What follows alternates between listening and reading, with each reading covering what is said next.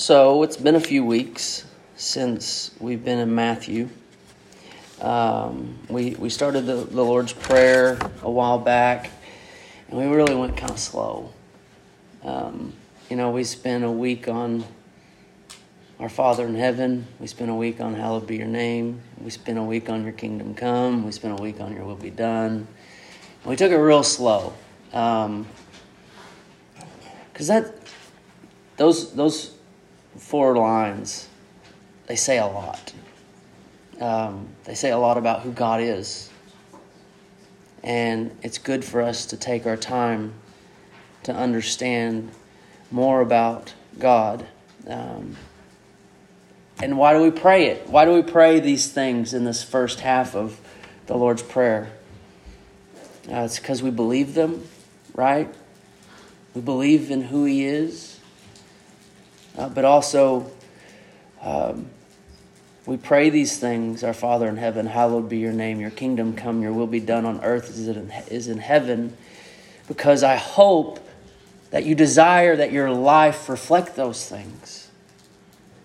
And our prayer in those things is, is crying out to the Lord, petitioning to Him that He be glorified in our lives that we live as He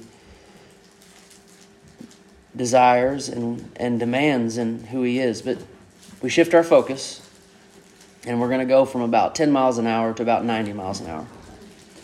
Uh, because I want to I want to get through the rest of this prayer this morning um, for for a couple different reasons. Uh, but this the second half of this prayer, the focus shifts to some degree. The first four lines or so we're all about God, right? Um, and us glorifying God. The last half shifts to where the focus becomes your needs. And I'm going to tell you this you need a lot. Okay? So hear me now don't take this lightly. I mean, you got to remember, uh, I'm getting ahead of myself, but that's okay. This is this is a model, but it's also Jesus teaching us something, right? Not just how to pray, but what he's telling us to pray if we consider it and look at it.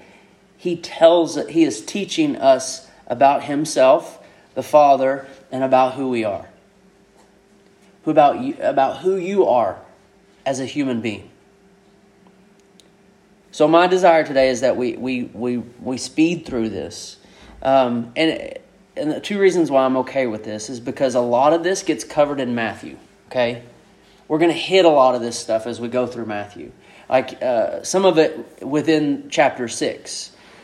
Uh, so we're not going to be missing out on anything, and we could spend days and weeks on each one of these petitions.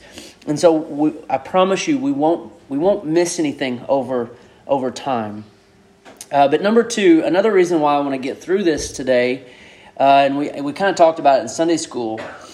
Um, I don't know, and everyone might not be aware, but uh, the first four weeks, the first four, the first or four weeks, sorry, before Christmas, the church historically has celebrated what's been known as Advent, a season of remembering um, the Old Testament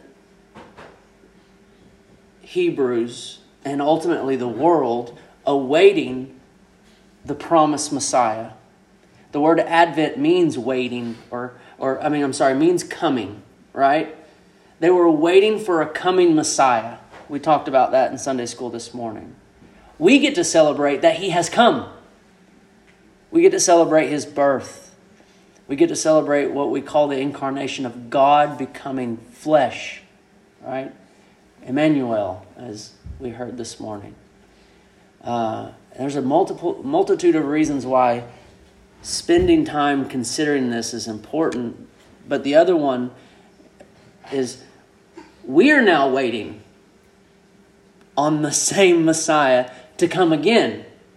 Right? And so Christmas has become a mess out there. But we, we as Christians, we redeem this season to not get caught up in what goes on in the world, but to stop, slow down, and consider Christ. His first coming, his work towards us, and his second coming. And so it's it's become a beautiful time of year for our family as we celebrate it at home. And so I hope that we can do this together as a church family. And so over the next, starting next week, we will be we will be considering um, things in this area. Uh, you know, like we're we're about there in Sunday school class. We're we're going to hit Isaiah nine pretty quick. You know, and that that is focusing on the coming Messiah. Okay, so I've spent too much time talking about this. So that I want you to be aware of that. And one more thing uh, if you look on your bulletin this week, there's something different on the back. Uh, and this kind of goes along with Advent, but also basically for the future. Um, I'm going to start putting a Bible reading plan on the back of the bulletin. And I know mo- most of you are probably already reading something or have a plan. But what I want, what I, what my hope is, is, is, is that we, as a body, are actually spending time in the Word together. While we might not be in the same house, we might not even be in the same county, but we can all be reading the same thing. It's two chapters a day. Uh, so I, I, don't think if you've already got something um, on your plate as far as what you're reading, I don't think it would add much. Um, starting next week, it's going to change to be more Advent related. And then in the beginning of the year, it'll look more like a, a, a, a genuine reading plan. And so the hope is, is that we are all seeking in the same place. Um, and you'll be surprised when we come together on Sunday how much our Sunday school lesson and sermon will tend to hit what we're reading, and we wouldn't have even planned it. So that's another thing. Uh, but back to the Lord's Prayer. Um, I'm going to have to get moving. So, as I said, the Lord's Prayer is a model it's a teaching tool. Do you, do you remember what the disciples asked Jesus? Uh, teach us how to make a table. No, right? Uh, teach us how to memorize scripture. No, teach us how to pray. And so it's not just a here's what to pray, but this is how you should pray. Take it, study it, Think about it, meditate on it, right? And if you look closely at this prayer, as we've already discussed, you're going to see a whole mess of things. Um, part one, as we mentioned, is God's fatherly attributes, His holiness, His sovereign rule, His kingdom, His will. Um, this a depth of, of wisdom can be taken from just the first few lines. And as we gain understanding about God in the first, uh, it helps us to understand the second part a lot better. You, who you are, in reference to those first four lines. So, part two, we begin to realize something about us. Um, three things we can realize, and I'll give these three things and then we'll bounce down each one. Uh, you're really needy. And I mean, really needy. And I am too. Mankind is really needy. I mean, look at the request, the way, starting in verse 11, how each one uh, comes out. Give us, forgive us, lead us, deliver us. You, you've probably been around that type of person where they're constantly coming to you and asking you for something. Yeah, and it might be your kid, you know, uh, or grandkid, or your neighbor, or your coworker, and they ask and, and they're always asking things of you, and you're like, oh, get away. But that's more more likely um, an issue within what's going on with them, but it is a good reflection of who you are you should be halfway and forgive this. You should be halfway annoying to God that you are constantly going back to Him. I need this from you. Oh, wait, I also need this from you. Can you do this for me? I need you to do that for me. But that's when we look back at the first line of this verse Our Father in heaven. So if my kids do that to me, their Father on earth, I'm like, ah. But when we have a God who is our Father in heaven, we come to Him and we ask of Him, and He provides for us. The first thing we see is that we are really needy people. These requests, these requests tell us that you, the one who's praying, need God to do something. Like, and what is it? Physical? Check. Yes. Spiritual? Check. Yes. All of it, your life depends on God and these things. Uh, the second part of the Lord's Prayer is our acknowledgement of our needs. That's what prayer is, right? Our acknowledgement of our needing God.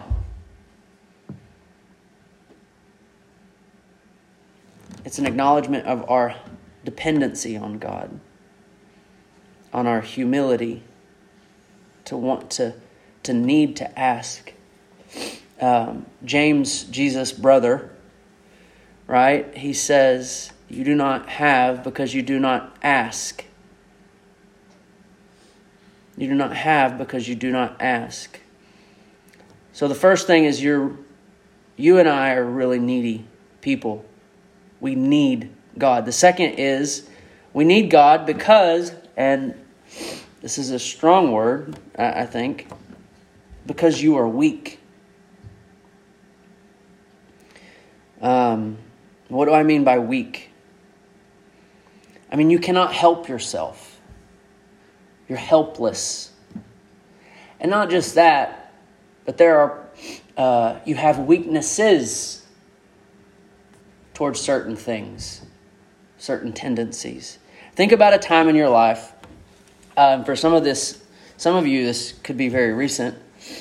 Um, think about a time in your life when you uh, physically were incapable of getting out of bed or off the couch or whatever the case may be, right? Think about that time. You might have the stomach bug, uh, it could, all the way to cancer, uh, to car wreck. What uh, you might just have COVID, whatever the case may be.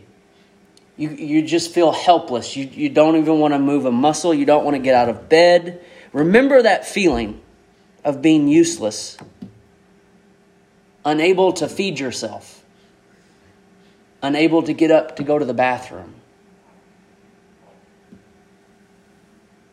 You had to depend on somebody, and hopefully there was someone there to depend on right? And so the last few verses of, the, of this prayer, of the Lord's Prayer, are these requests or petitions of a person who realizes that in the grand scheme of life, they are bedridden. They are laid up, weak, in desperate need of God to provide them all things. Now, I don't want you to get this sense and walk out the door and say, You're weak, I'm weak, we're all weak. No, by acknowledging our weakness, we're acknowledging that God is not, right? That God is strong. The point isn't to uh, get all woe is me, but it's to exalt God as one who is not weak. In our weakness, he is made strong, right? So don't don't go there. But here here's the kicker when we think about being physically bedridden as opposed and in desperate need and, and acknowledging it. Here's the kicker. When you're physically hurt, sick, or bedridden, it's pretty obvious you're weak, right? It's not there's not much denying it. You want to move, but you can't because it hurts so bad. Or you'll or you're you're so nauseous that you'll you'll get sick. It's pretty obvious. And it becomes pretty easy to humble yourself. Like, have you been in the hospital and people have had to help you do things that you would typically not want people to help you do things with? Because you're like, I can't do it. And so I'm willing to humiliate myself so that someone else can do this for me. I'm going to depend on you. But when it comes to depending on God, it gets harder. Now, I want you to think about this. You are more willing to let someone help you in the bathroom in the hospital than you are to depend upon God for anything. Now that that's just our nature. That's that's who we are born, how we are born. And so what comes into play here? It's pride, right? It's it's it's being prideful. We are prideful people and you you came about you came by it honestly. Your mom and dad were prideful people and their mom and dad all the way back to Adam and Eve who, guess what? They thought that they could be independent, right? They stood in the garden and thought that they could be independent because the serpent said, You could be like God. And so they ate.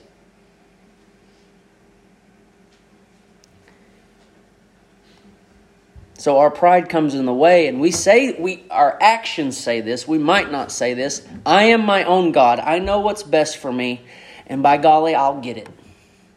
All right? I'll get it. So the so so we're, we're we need God.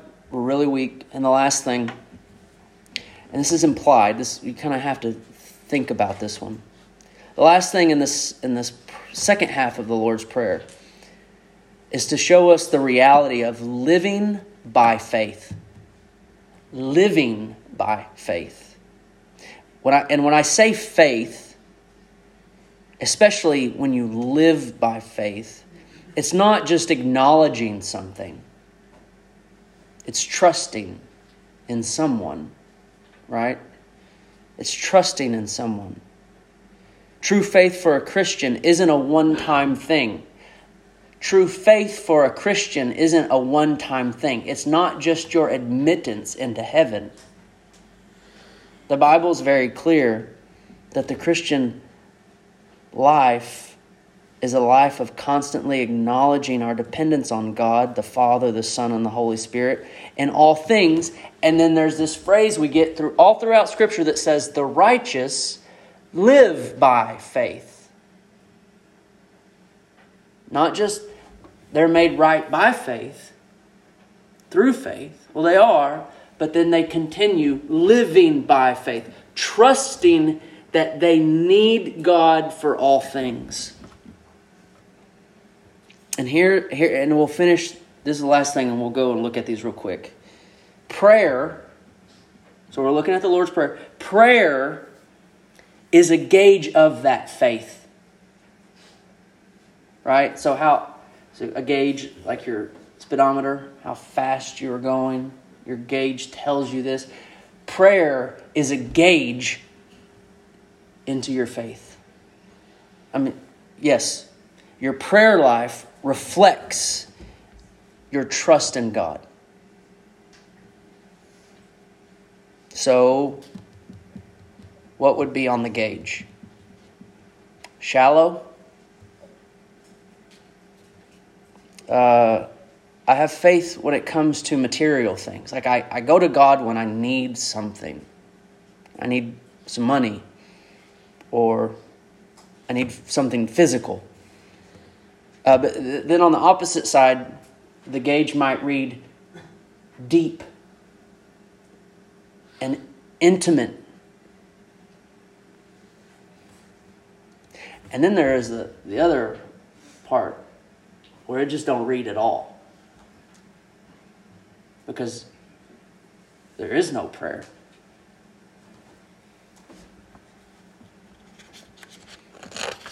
So, with that in mind, what do we need from God? Verse 11. Give us this day our daily bread. Now, this one off just off the cuff is a little difficult for us today. uh, looking around, I don't, I don't think anyone in here did not have an opportunity to eat before they came. All right? Uh, I don't think anyone was real nervous about what they were going to eat. We more than likely have access to three meals today and the seven snacks in between that we get at our house. All right. Our cupboards are full. Um, but see, you got to consider Jesus' audience the day that he said this and any other time he said this.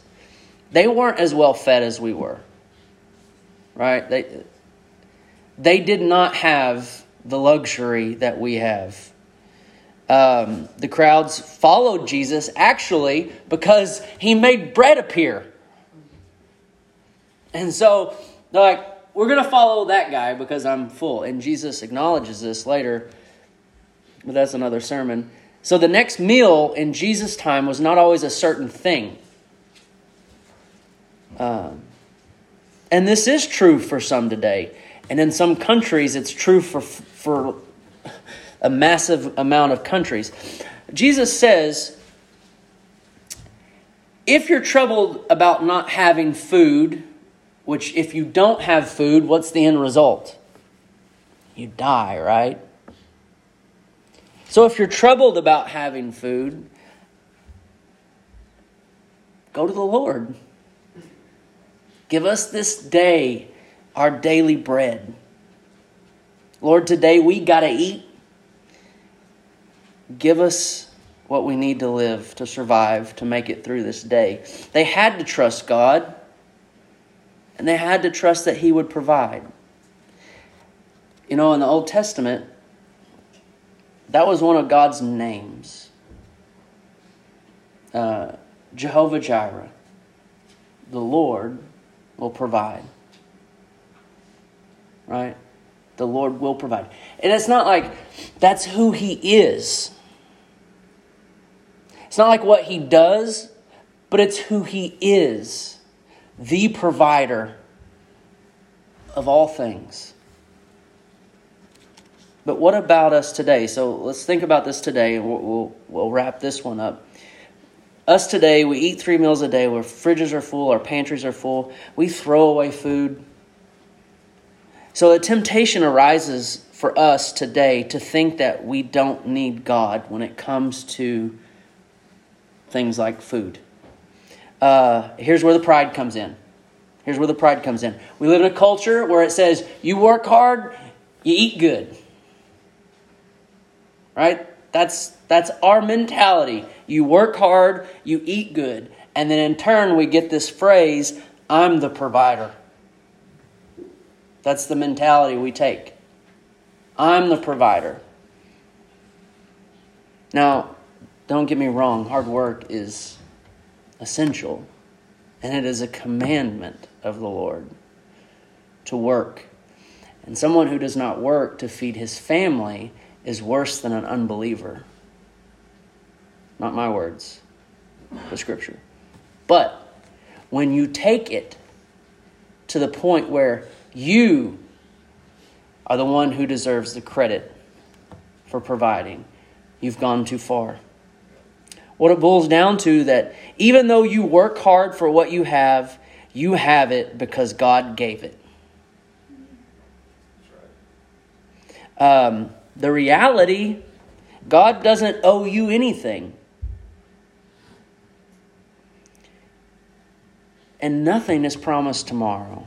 Notice give us this day our daily bread. And we're going to look more about, we're going to look more into that. That will really translate into a lot that we're seeing in Matthew 6 about going to the Lord just for the day's needs, not looking forward into tomorrow.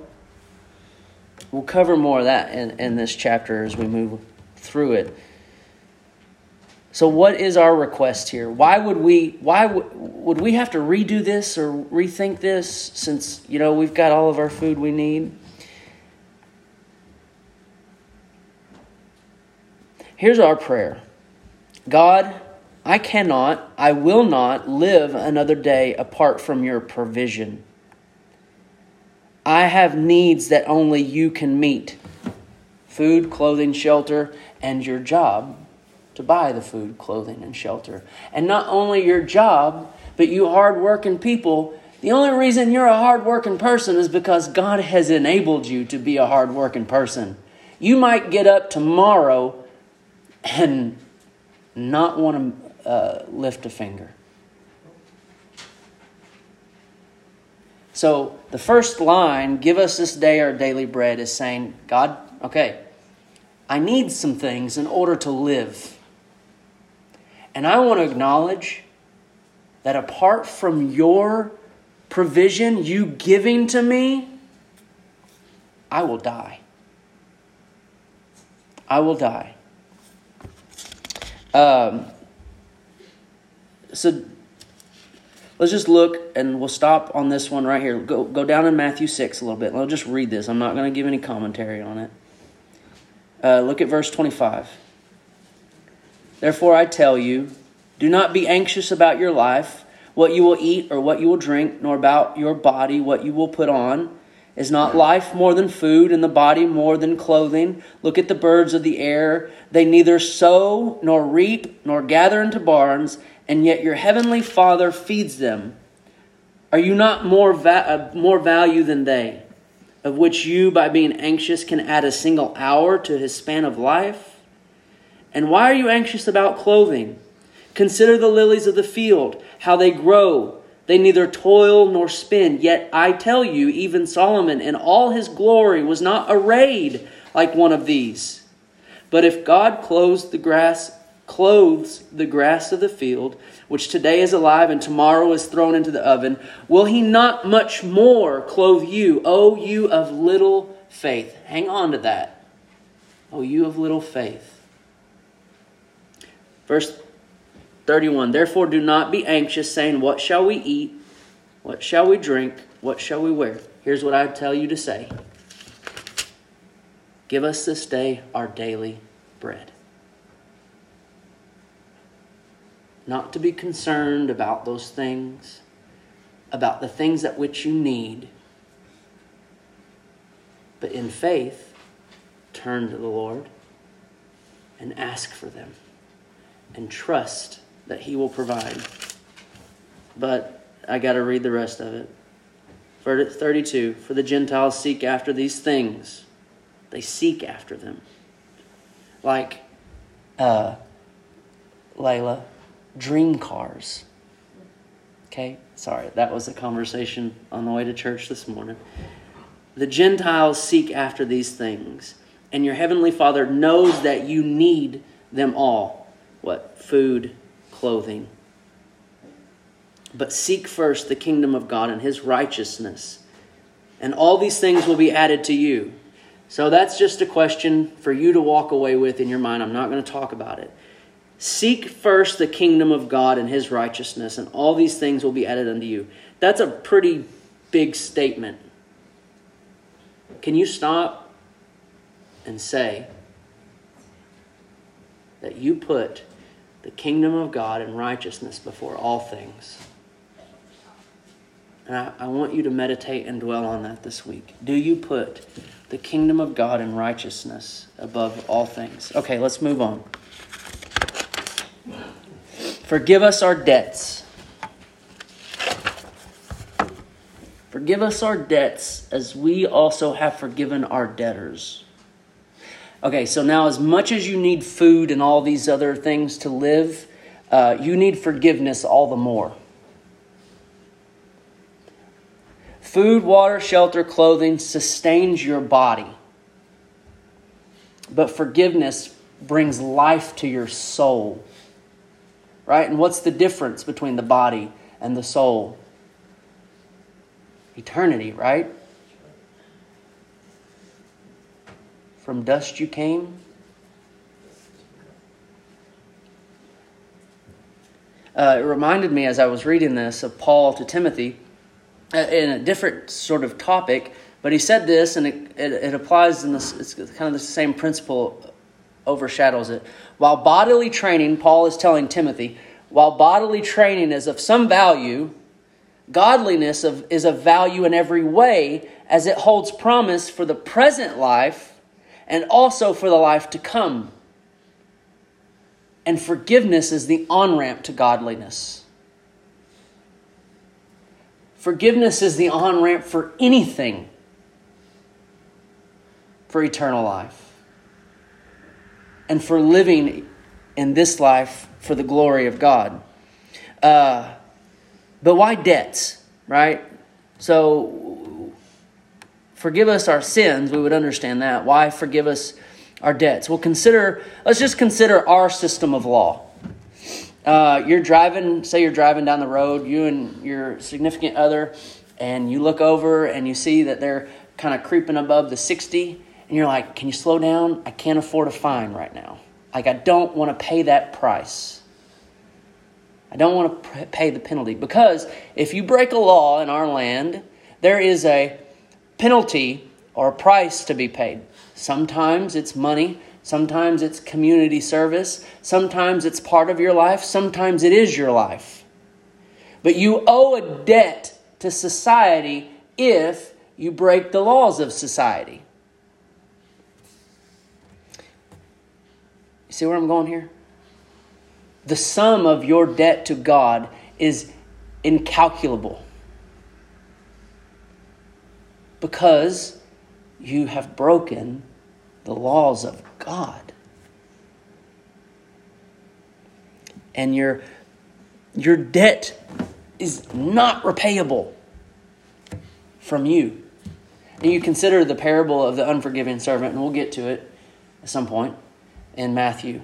And the the servant, so the king calls up all of those who are in debt to him so that he'll be repaid. And the unforgiven and the servant, a part of the parable comes up, and he owes the king 10,000 talents. One talent is 20 years of wages. 20 years. He owes him 10,000. So is he ever going to be able to repay that. No.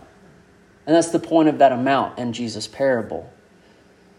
The debt that is owed to the king is not payable.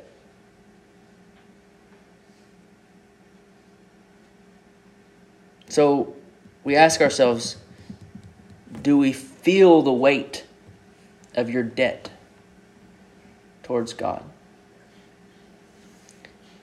I we get pulled over, we're pretty upset that we got to pay a ticket, right? That's a lot of money. But does it bother you when you sin against God? Do you realize that you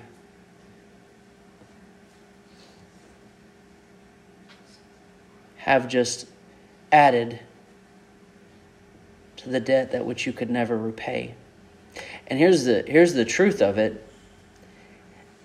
God's an accountant. He keeps the record. Right? Nothing gets there's no other books.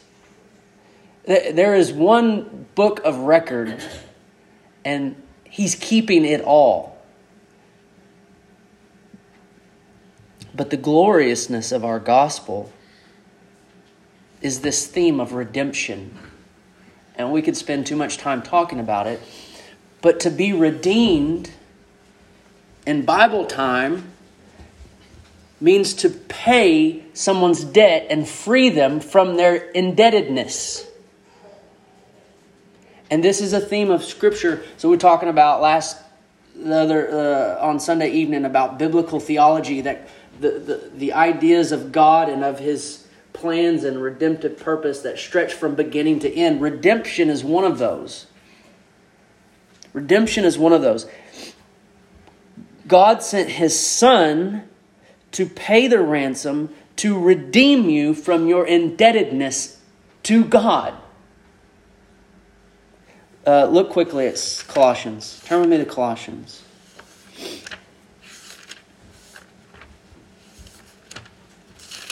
chapter 2.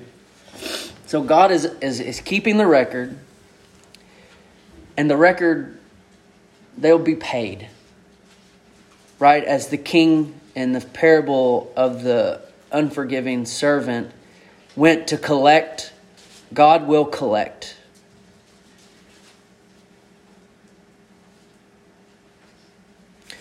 But in Christ, in Christ, the debt has been collected for those who are in Christ. Look at Colossians 2.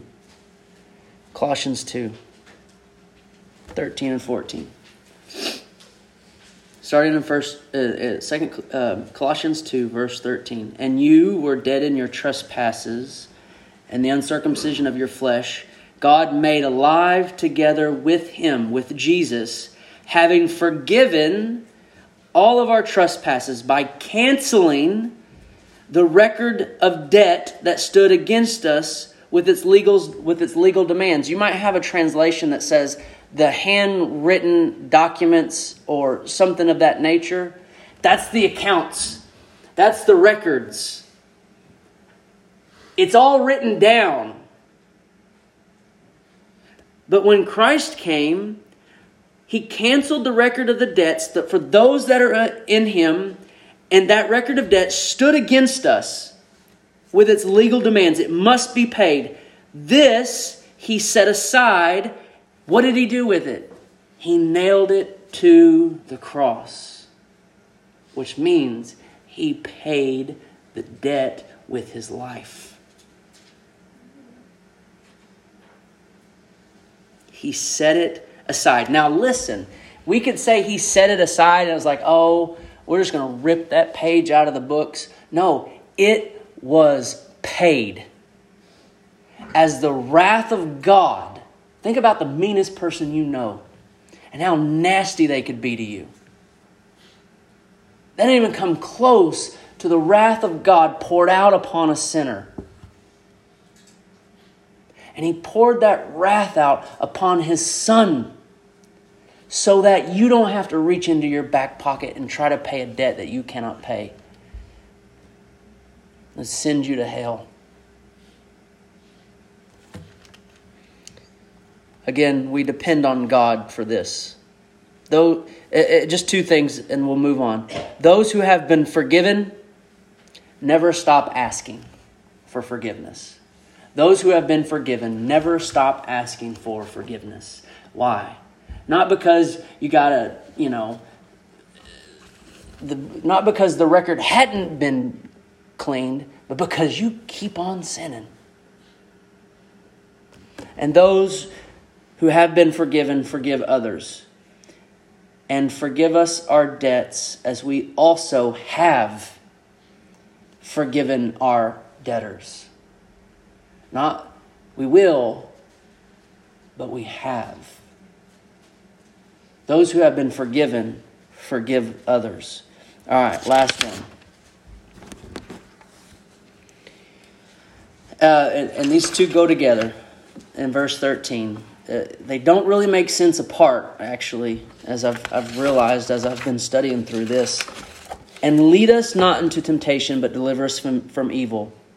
Uh, just the beginning of this sounds a bit strange to us, right? Because we're asking God not to leave a, lead us into temptation. And we think, well, doesn't Jesus' brother James say that God tempts no one? Like, so what's going on here? I, he want, Jesus wants me to pray, lead me not into temptation, but Jesus' brother says God tempts no one. Um, yeah, so on the surface, it might be a little confusing. So what do we need to what do we need to think about? A few things, real quick. Temptation is not sin. And we we put those two so closely together. To be tempted does not mean that you have sinned, right? It means sins dangling out in front of you, but it does not mean that you have actually uh, sinned.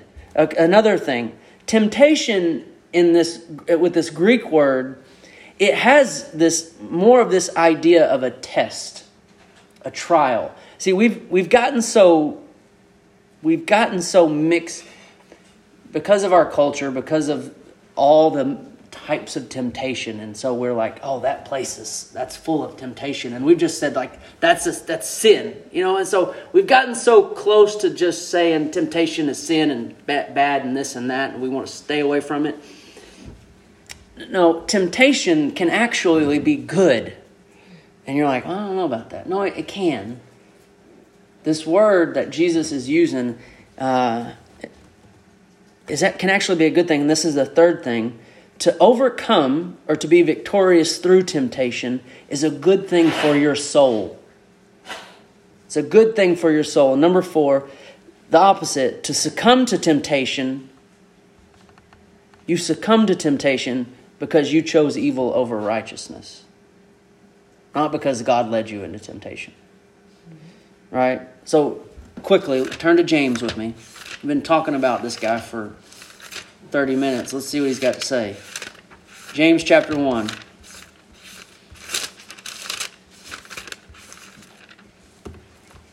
Uh, if you get to Peter, you've gone too far.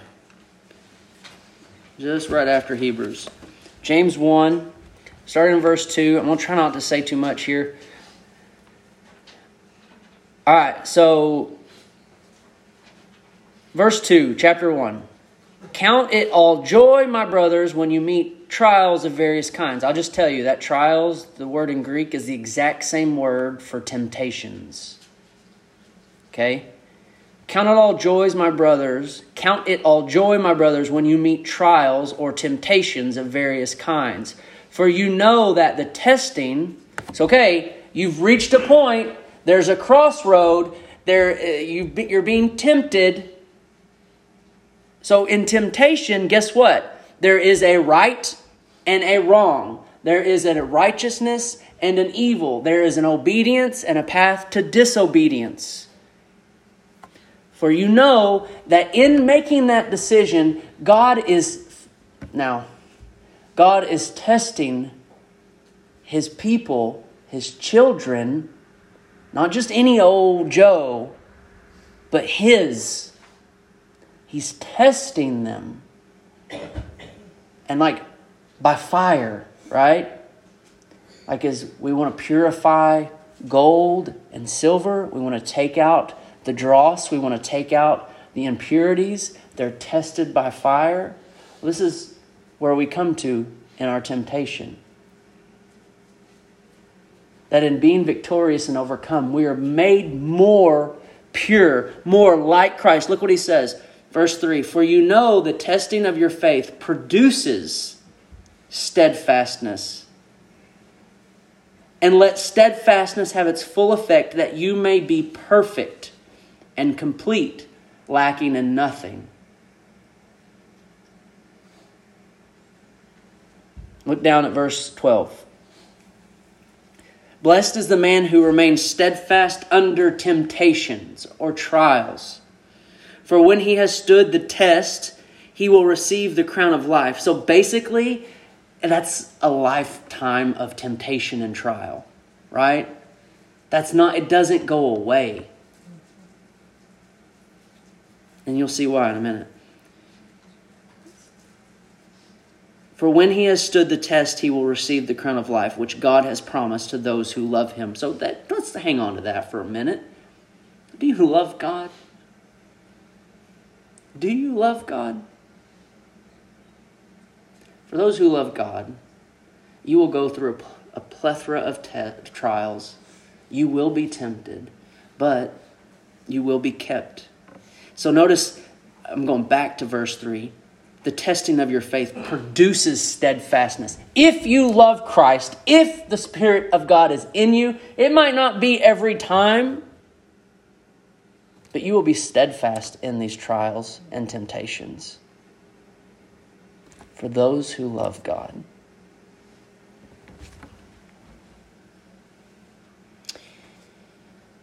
Verse 13 Let no one say when he is tempted, I'm being tempted by God.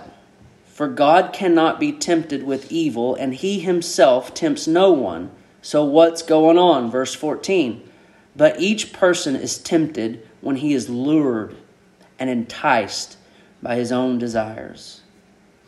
The desire, when it has conceived, gives birth to sin, and sin, when it has grown brings forth death. So here's here's what I want to here's we'll just we'll finish here. Lead us not into temptation, but deliver us from evil. We're acknowledging our weakness here. God, if I go into this, if I go towards temptation, I know that I am weak and there's a desire, a passion in me that's going to give in. But deliver me from evil. Keep me. Preserve me. Purify me. I am weak and needy. And I cannot stop myself. I need you. We pray, lead us not into temptation, deliver us from evil. We're acknowledging our weakness, our inability to stay away from the sin and from evil. That might be the evil one, that might be the evils of the world, and that might be the evilness in your flesh. Deliver me. Now, we could go on a full week about that word deliver. Just means rescue, right? Think about Israel to be rescued, to be saved out of, uh, out of um, bondage from slavery. I'm going to skip a bunch here, but I want you to understand you are enslaved to your own sin apart from Christ. You need a redeemer, you need a deliverer. Apart from that, you will fall. You will be a slave to your sin. Read Romans 6 this week, along with the Bible reading plan. Uh, just turn to Hebrews and we'll finish here. And we'll, we'll conclude here.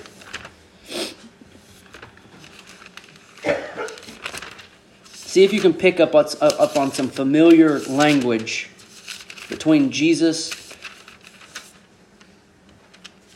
James and the writer of Hebrews.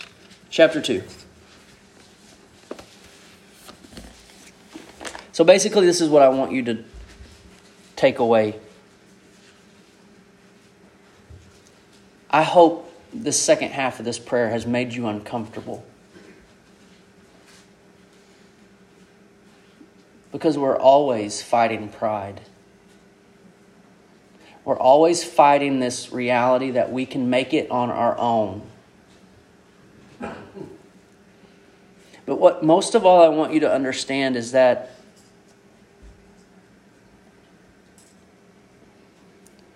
you let's just read Hebrews 2:14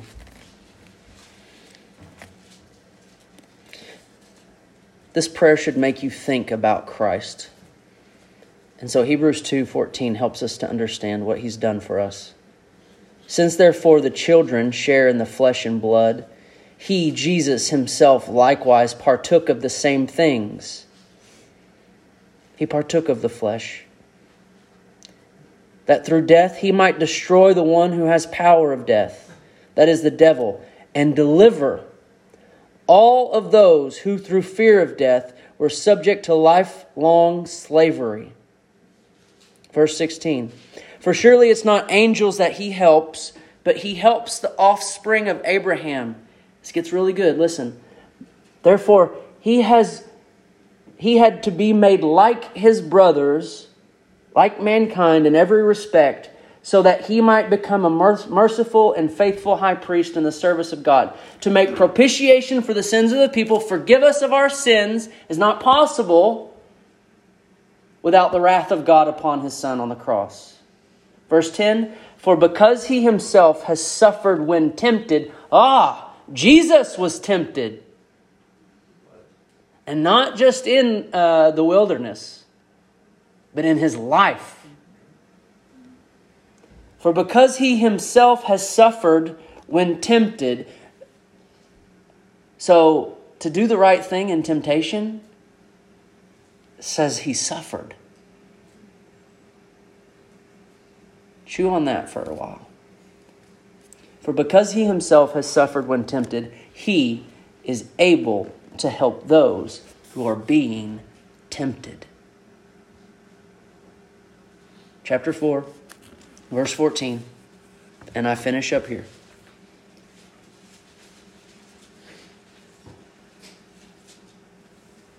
Since then, we have a great high priest who has passed through the heavens, Jesus, the Son of God. Let us hold fast our confession. Hold fast. This is a life.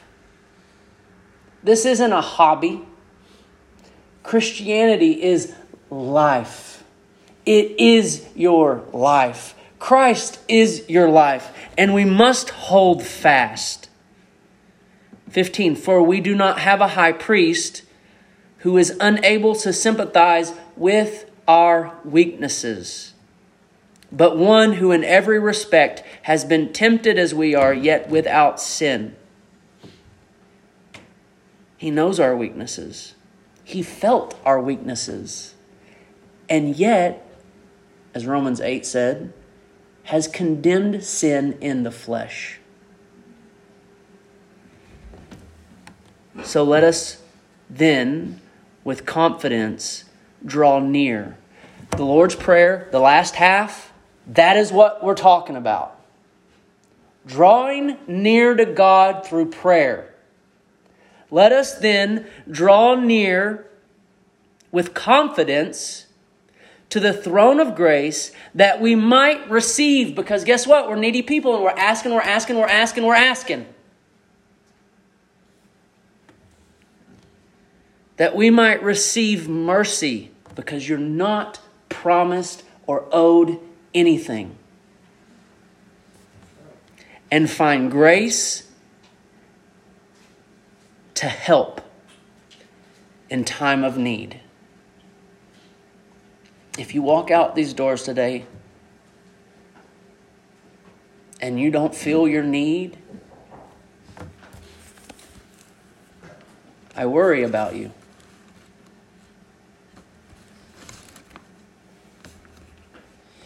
This book was written because you are needy.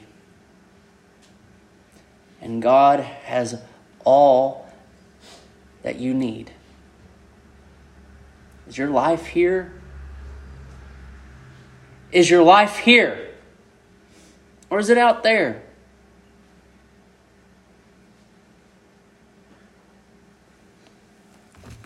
Feed on, feed on the bread of life.